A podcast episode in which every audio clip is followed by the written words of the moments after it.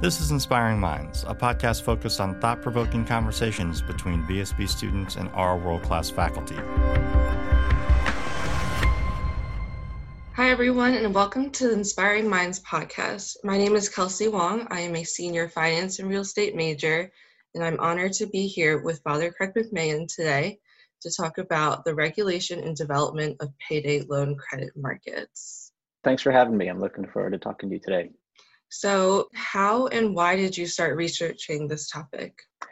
So, I first came across this industry when I was working in the world of private equity before I actually became an Augustinian friar and before joining VSB. And the firm I was working with was considering investing in a large chain of these payday lenders.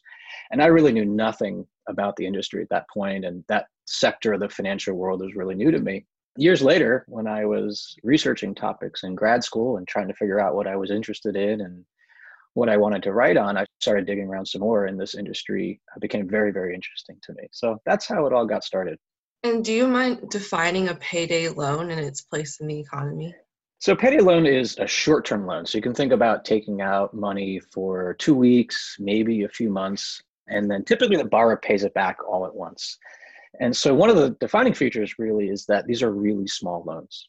Um, so you could picture a $100 loan, $200 loan, maybe $300. Uh, and so the name actually comes from the fact that the lenders collect all this money back from the borrower on their next payday or from their paycheck. Or in today's world, it's often just taken right from their bank account. And so key distinguishing factors are they're really small, uh, it's paid back in a short period of time, and the borrower is saying, I'm likely to have a job in two to four weeks. And so the lender says, okay, we'll be able to lend you this kind of money. Can you talk a little bit about why payday loans have been so controversial and some of the issues that people discuss around it? First and, and foremost, anytime we're dealing with finance and low income households and, and the poor, we're, we're immediately asking questions about equality, access to finance, uh, social justice. And the real sticking point on these loans is is on an interest rate basis they're very expensive. And so we can think of if someone borrows $200 and we look at that from an annual percentage rate or an apr that works out if you pay it back within two weeks or four weeks it could be thousands of percents. And so if you think about a $100 loan with an interest rate of 1500% it's a really shocking number. And then often the people who borrow this money can be stuck in a cycle of debt and so they borrow $200 every month for two years. And all of a sudden, we look at how much money they've paid in interest and fees to these lenders.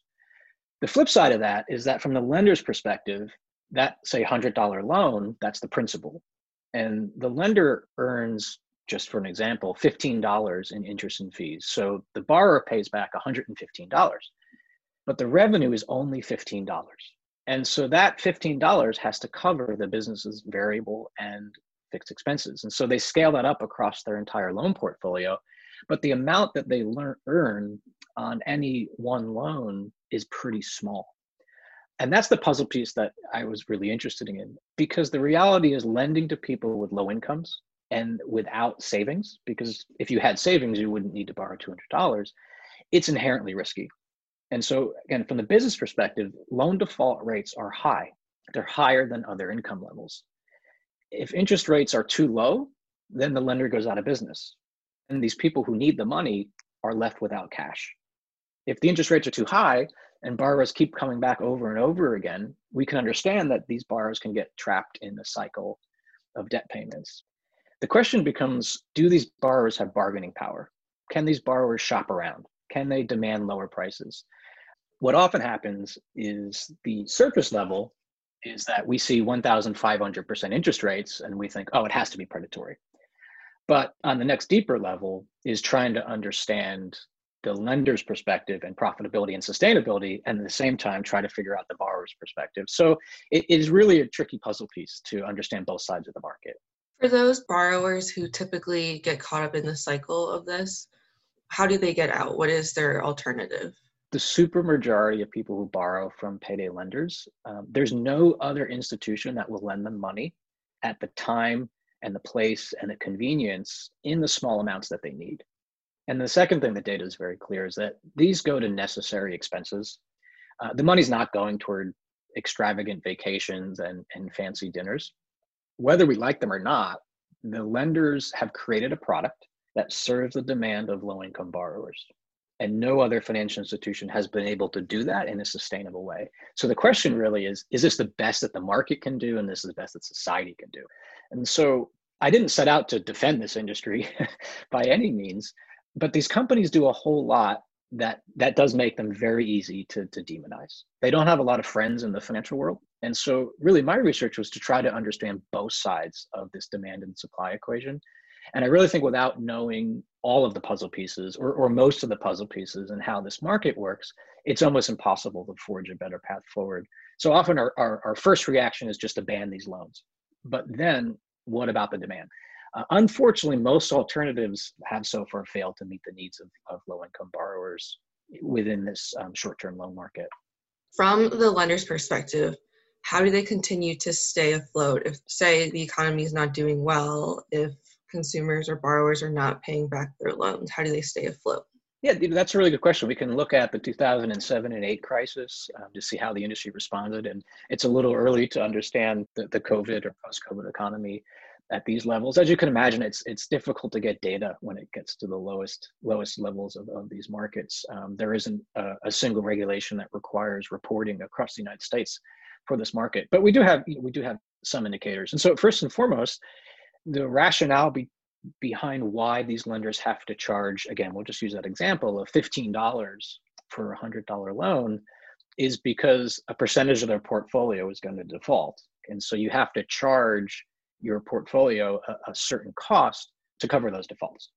All lenders you know, want to avoid large default levels. Here we just see it simply higher because of the riskiness. And so into a crisis, a little bit of crisis is probably a good thing for this market. Sounds kind of strange. So we'll see an uptick in the early stages of a crisis in the need uh, uh for payday loans, but a total economic meltdown or total disaster, no lender wants that uh, because then your default rates just get so high that you're gonna you're gonna be driven toward toward insolvency. So a little bit of crisis could be a good thing, but too much of a crisis, you know, no, nobody wins. So, in your research, what solutions or policies have you come across that make these loans safer for both borrowers and lenders? We have a pretty good idea what doesn't work.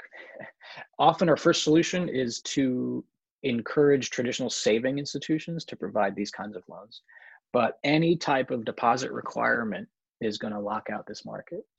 10 to 15 pages of disclosure requirements, uh, similar to when we take out a credit card. Uh, I think we'd be very hard pressed to find anyone who's ever read from page one to the end of a financial disclosure requirement. Uh, what we do want is, again, information that makes sense in the decision making process. So I, I definitely encourage um, headline cash payback rates. Here's the principle here's a variety of scenarios and timing that you will owe if you pay back this loan over certain stages so penalties fees etc anything to increase market transparency and information disclosure in terms of shopping around.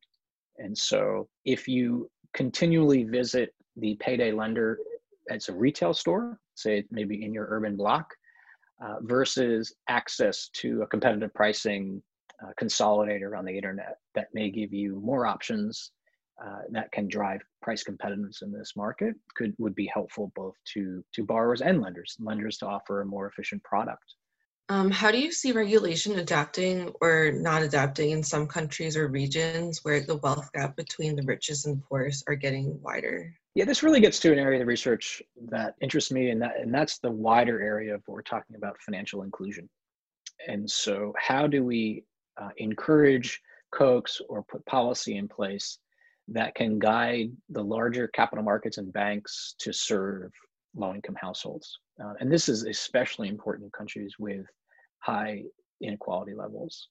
Anything from thinking through if you have the right and privilege to have a banking license, does that compel you also to offer, say, low cost of free checking accounts? or low cost access points to whatever savings people have is there a way that the payment system so how money moves from the consumer to their to their expenses um, to their billers be compelled to run through a system that also serves higher income people as a right and privilege to be operating in the capital markets or in banks uh, that's that's a way that we can think through financial inclusion in a new way. So there, there's a role for policy to help perhaps put some guardrails around how low income households are, are banked and, and access their money. And that's becomes more and more important uh, as, for instance, bank branches close um, in, in urban areas because of profitability, uh, access to finance.